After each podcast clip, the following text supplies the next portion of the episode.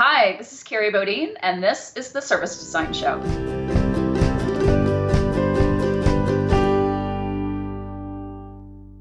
Hi, I'm Marc Fonteijn. Welcome to your two weekly bursts of service design inspiration where you get to learn what some of the world's best service designers are currently doing. We talk about the current state of the industry, exciting new developments, and the challenges that are up ahead. With the Service Design Show, we'll help you to become a better service designer so you can make a bigger impact on the world around us. We bring you a new episode every two weeks, so if you don't want to miss anything, be sure to click that subscribe button. My guest in this episode is Kerry Bodine. Kerry is the co author of a book called Outside In The Power of Putting Customers at the Center of Your Business. And Kerry runs her own consulting firm called Kerry Bodine and Company. For the next 30 minutes or so, we'll be talking about topics like do we even need to create maps? The journey as a key principle for customer experience, and finally, organizing around the journey. If you want to fast forward to one of these topics, check out the episode guide down below in the description or just stick around and enjoy the whole episode. So let's jump right in. Welcome to the show, Kerry. Thank you. Kerry, I'm uh, really curious. A lot of people probably already know you, but um, do they know the story that you, when you came in touch with service design, have you shared that story ever? When, when was the first time you actually got in touch with service design?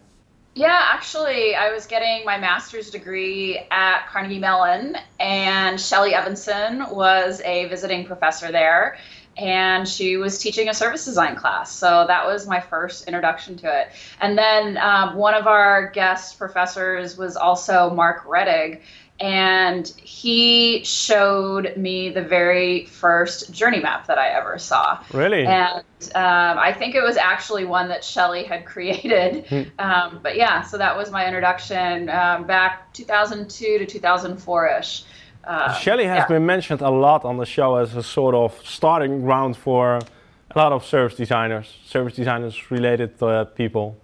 For sure. Yeah. For sure. Yeah. Um, Kerry, so uh, the format of the show is really easy. You gave me three topics that you that are on, on top of your mind right now, and I gave you some question starters, and we'll combine these two and co-create the topics we'll be talking about for the next 30 minutes, right? Sounds great. Are you Yeah. ready? I'm ready to go. All right.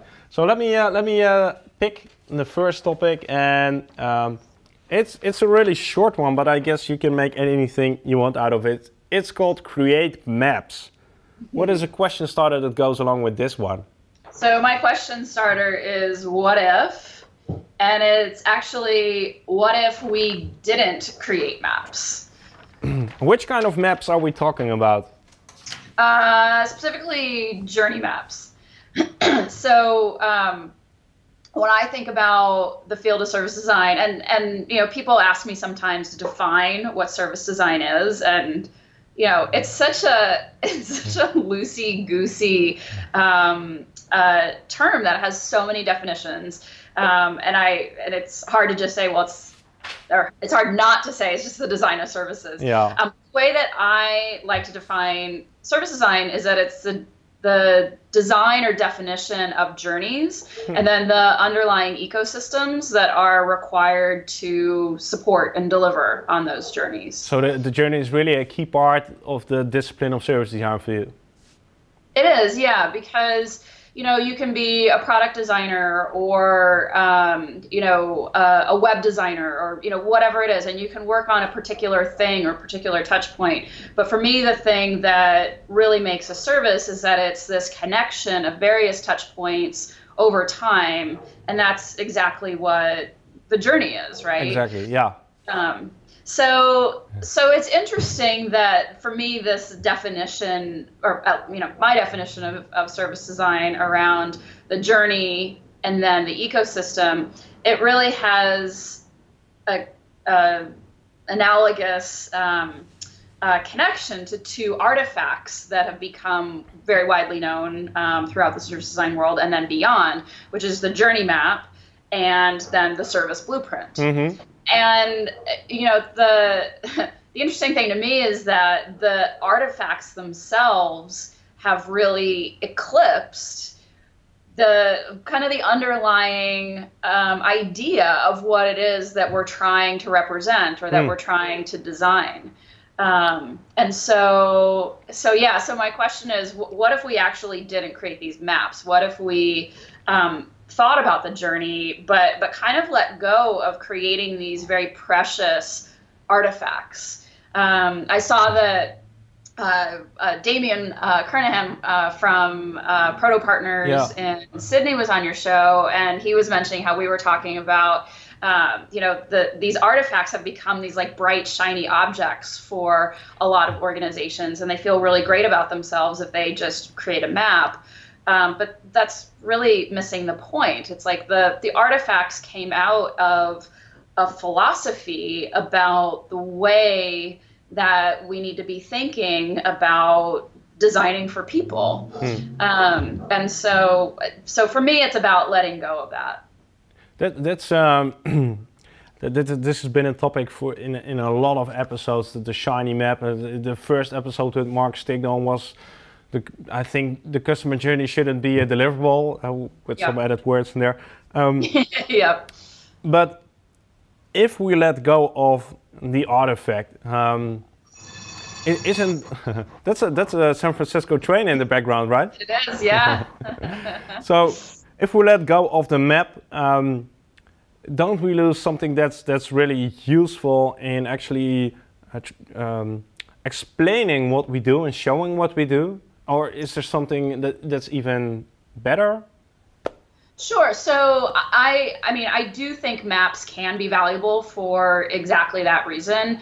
Um, I look at them as visual storytelling tools, which you know, for me, the just thinking about who we are as um, humans that have evolved over time, we have evolved to um, be visual, and you know, we can recognize and understand visual information um, much more easily, much more quickly than we can, you know, a, a, long text that we actually have to like sift through and digest. Um, and we are also natural born storytellers, right? This is how we've passed down our human culture for you know thousands and thousands of years. And so for me, the the journey map itself as an artifact is a really great visual storytelling tool, and it can be very powerful um, if you think about it that way.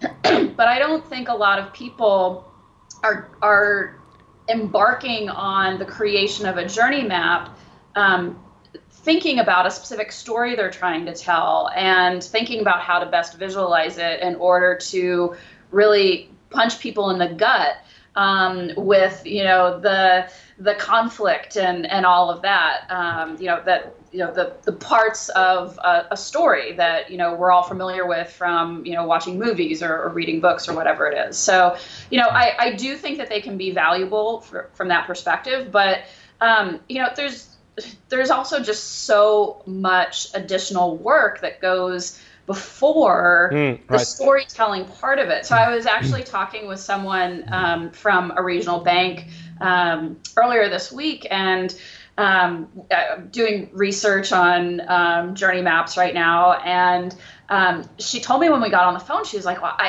I think you're going to be really disappointed because we actually haven't created any maps um, themselves. And I said, Oh, you know, tell me what you're doing. And she had attended a workshop. It was like a three hour intro to journey mapping workshop that I had done a couple of years ago at um, a, a, CX conference.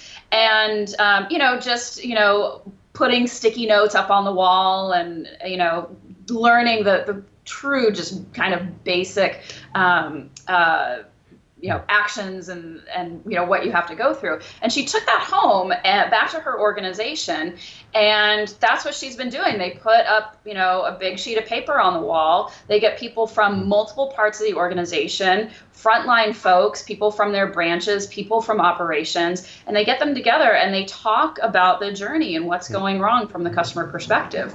And from my perspective that's what's important right? I mean it, it gives them a framework to talk about things that they didn't have before. And she was telling me how, um, you know, there was just a lot of finger pointing beforehand. of, you know, people in the branch saying, well, this is what ops is doing wrong, and ops saying this is what people in the branch are doing wrong. But when they come together and they're like, okay, we're going to look at this from the perspective of the customer's experience, that that kind of end-to-end journey, um, that finger pointing goes away, and they all just kind of self-organize around this common goal.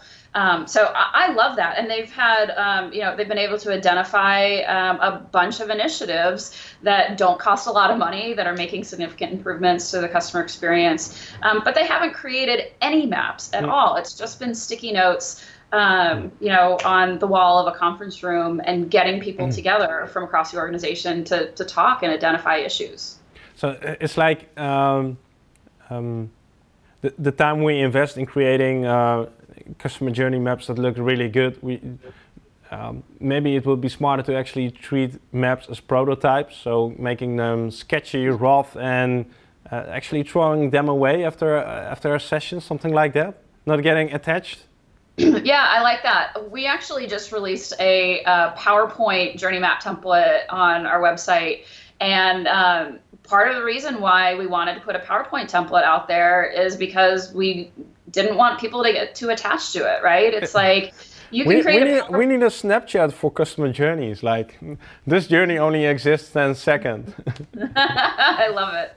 I love it. But yeah, you know, we have a million PowerPoint templates and you know, and PowerPoint presentations, and people can create them pretty quick and pretty easily um, you know, making something that's like beautiful in Illustrator, it's like, okay, yeah, if, if maybe there are some instances where that's warranted, um, depending on who your audience is for the story that you're trying to yeah. tell and all that. But yeah, it does make it seem like this is this is a an artifact for all time. So, so to conclude this first topic, what you're basically saying is think about the journey, forget about the map. Yes. Something like that. I love it. I couldn't have said it better myself. Gary, let's move on to your to your second topic, and um, our second topic is called key principle for customer experience. So I would say, what if? What if? What if we rethink the key principle for customer experience? So I think that well, even going back to um, my my book Outside In, the subtitle is "The Power of Putting Customers at the Center of Your Business," and so the idea is like, you know, it has been really bringing customer insights in um, to the organization. Uh, there's been a lot around driving employee engagement and culture um, as some of the, I think the the key principles. Um, but again, I think there's value in getting away from I mean, not getting away from that. All of that is, of course, important, but but really realigning around um, this core principle of the customer journey, um, and and really having the journey be the principle that that drives all customer experience effort, efforts. Um, so McKinsey did a report. Um, it came out in March of 2016, and they basically did some analysis. And, and I unfortunately don't know all the details of this, but they found that when you look at journeys, um, the the performance of uh, of companies, the economic outcomes are significantly greater than if you just try to optimize individual touch points or channels. Yeah. Um, okay.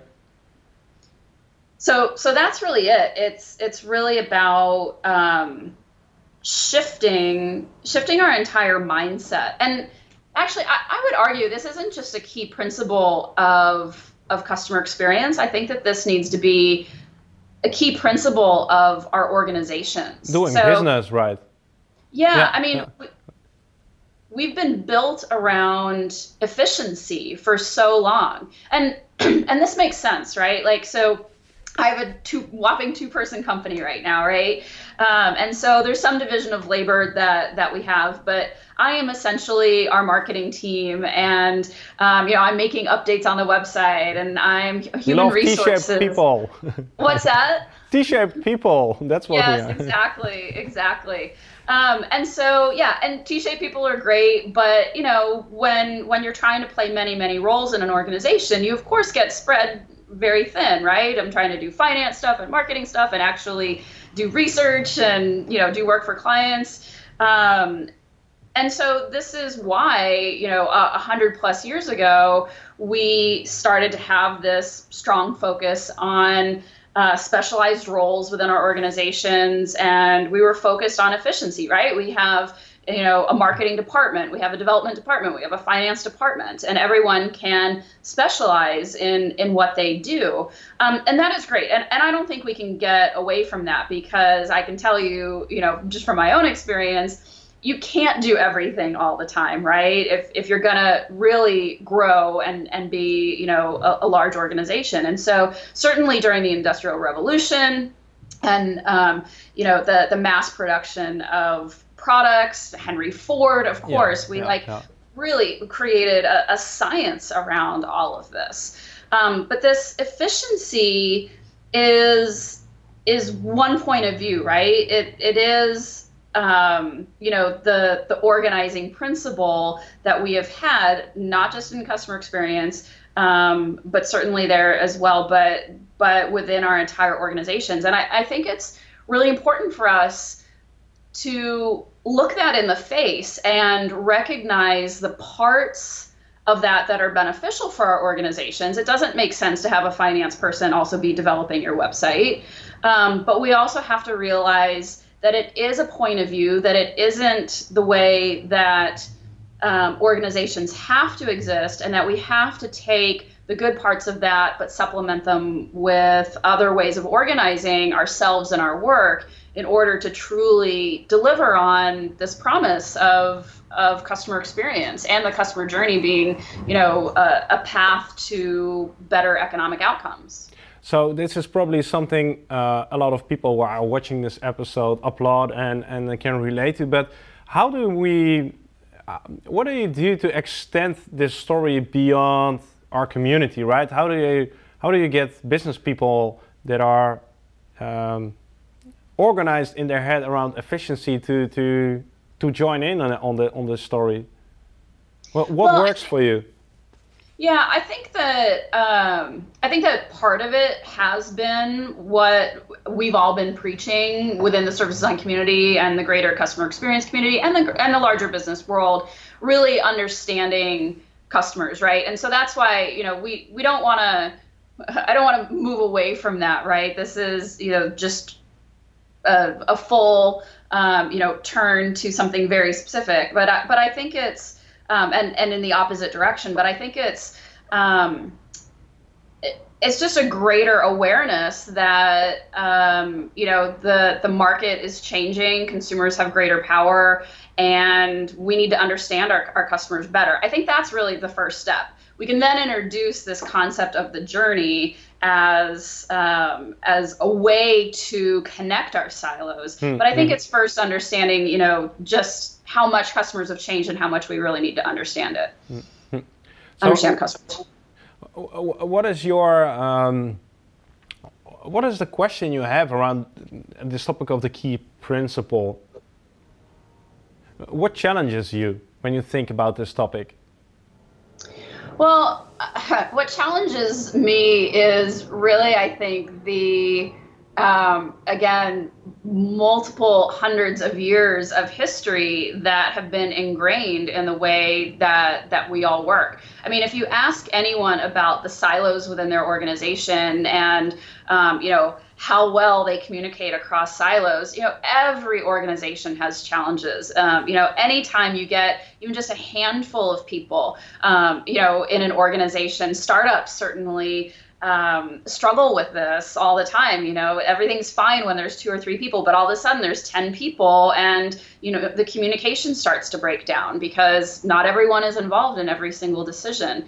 Um, and so, so for me, it's just this, this history that is ingrained in us and, um, you know, our inertia. We, we, we, we recognize that the silos are a problem um, but it's this inertia for getting away um, from that. Hmm.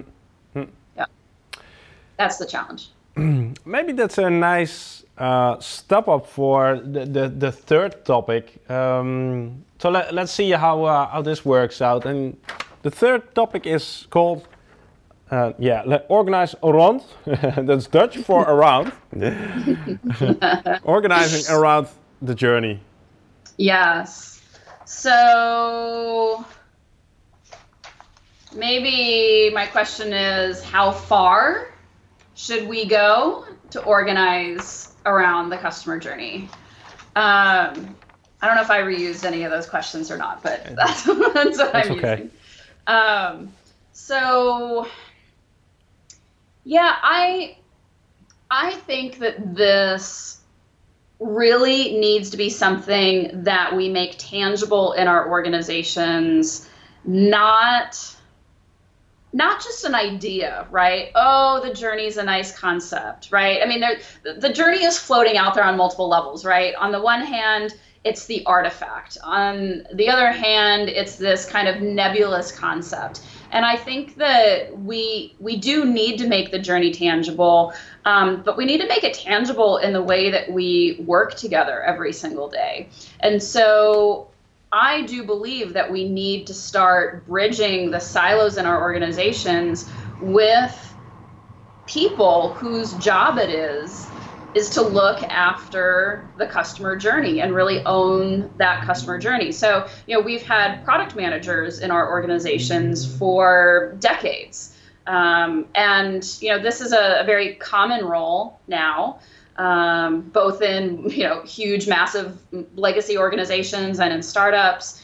Um, and for me, the role of um, uh, this new role that I'm talking about is, is very similar. Could be very similar to what that product management role is today within organizations. So thinking about a journey manager as someone who owns the vision for a particular journey, um, really is responsible for understanding the gaps in it, understanding, um, yeah, what customers really want and need, understanding the competition, making the business case for it, and then wrangling people across all those silos um, to make that vision for the journey come to life. And I, and I think that's one of the key things with this is that the the product manager within an organization you know the development team doesn't report up to the the product manager right but they're still beholden to the product manager in some way and it's the product manager who is on the line for making sure that that product vision comes to life in in certain ways and meets business goals in yeah. in some ways as well um, and that's really that's really what I see happening, um, and I have seen it in a few organizations. There's a um, utility company here in the U.S. that has actually um, created this journey manager role, and it's actually um, directors and VPs, and they look at every part of the customer life cycle and broken it into journeys, and then it it's kind of the new matrix. Um, you know, mm-hmm, we mm-hmm. I think we created matrix organizations because we realized um, that we were stuck in our silos and people needed to have multiple reporting roles. And there's a whole mess of problems, of course, with matrix reporting structures. Um, but this is kind of similar because you can think about, you know, the journeys kind of cutting across our, our vertical silos or channels or functional areas of expertise, which again, we've created because we need that level of efficiency within our organizations, but we need to bridge them with these roles that are looking across. So, uh, the question that was in my mind is: Do you, have you seen this implemented in a good way? And you talked about the utility company. Do you know any other examples? And what what did they do to actually make this a success? Well, I think it's I think it's um, a, a, nascent practice for sure. Um, and so I don't have a lot of great examples. Um, but from here in Silicon Valley, I mean, this is the way that a lot of tech companies have been organizing themselves for years. So um, when I think about eBay, years and years ago, they had their design teams divided by um, buying and selling. There was a buying journey on their site and there was a selling journey on their site. Um, and they had design teams focused on those two things. Um, over at Uber, um, they've got teams that are devoted to driver journeys and teams that are devoted to rider journeys, and then mm-hmm. even very mm-hmm. specific mm-hmm. journeys within within um, you know those two kind of Uber categories. Um, but um, so so I think that actually the the field of design is uh, a good leader um, and uh, you know a place that we can we can look to for this because they've started to organize that way anyway. I'm, I'm really curious. This was a topic on the show, for instance, with uh, Annie Pourlain, where we talked about the journeys are fractal. So you, you can divide every journey into uh, endless sub journeys. You know, it, it will be interesting to see how how large of a chunk of a journey a journey manager can or should handle, right? Because if yeah. you narrow it down to a yeah yeah to a single touch point, that that will be interesting to see. Yeah, you know, I often get that question a lot um, from clients. Is like, how big of a journey should we should we you know bite off? And it's like, well, I mean, on the one hand, you can look at the entire journey of you know your customer becoming a becoming a customer and then leaving you, you know, eventually. But you're not going to be able to get to a good level of detail with with that type of journey to actually start making decisions and um, understanding what to implement and and what to change. Um, on the other hand, um, I've worked with a company that journey mapped out with their customers um, the whole process of signing up for an account and resetting their password. Mm-hmm. Um, and mm-hmm. so, you know, at first blush, that was a pretty, um, a pretty fractalized, if that's a word, a pretty fractalized journey. Um, but it was actually quite complicated and um, took a lot longer than I thought it did and crossed more channels than I thought it would. Um, but I think for this, I think for this journey manager role or journey owner role, I think looking at um, just some of the key parts of the customer life cycle is a good place to start. Maybe breaking the customer life cycle into four, five, six, seven chunks and starting there. Mm-hmm. Um, you know, but but of course it's going to vary for every organization. Yeah, yeah, yeah. It will be interesting to see if we find some sort of a sweet spot and, and in which situations. Gary, um, to round off uh, uh, the show, I always ask people, and you do a lot of public speaking, so you get approached probably by a lot of people. And when people ask you, Kerry, could you give me um, an advice or, well, let me frame it differently. Kerry, if they ask you, Kerry, what is the topic that keeps you awake at this moment? What are your what is your biggest question, and what is the question that you might want to share with the audience? Hmm. So, um, yeah, my biggest question right now is um, really about the future kind of macroeconomic state of the world and um, how things are going to change potentially um, because of recent political um, changes, especially here in the U.S., um, but how you know that ripples across the world. And um, you know, it's interesting when when companies go through a hard economic time, and I'm not saying they're going to, but you know, there's a lot of uncertainty in the world right now. Um, you know, companies kind of tend to have two different approaches to customer experience. One is um, it's the first thing to get cut because it's seen as fluffy and you know not a you know core part of the operations of the organization. Or they double down and they say you know what? We need to make sure that of everyone out there we are providing the best customer experience so that we can get whatever dollars are available.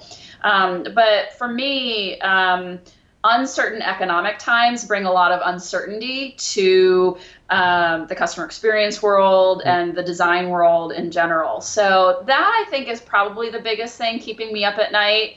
Um, I think if there's a question for the viewers that I have, it's you know how are you making your role and the role of service design and customer experience essential to your organization so that um, you know, if if we do go down um, a, a, bad path uh, uh, from a global economic scale, that you'll be ready to help your organization push through that successfully. Awesome. Really curious, and uh, share the comments uh, in, in, in the comments section. Really curious. Big question though. Um, I think that surprised you a little bit. it's good to have holistic, uh, holistic topics on on the show. Kerry, I really want to thank you for your time and sharing, um, yeah, the things that you are thinking about and working on. Uh, it, it was my pleasure. Thank you. My pleasure too. What are your thoughts about the topics we've just discussed with Kerry? Let us know down below in the comments. The Service Design Show is all about helping you to become a better service designer by sharing real life stories of people that are currently shaping the field. If this is your first time here and you'd like to see more interviews, be sure to check out some of the past episodes and if you haven't done it already, click that subscribe button. For now, Thanks for watching and I'll see you in two weeks time for a new episode.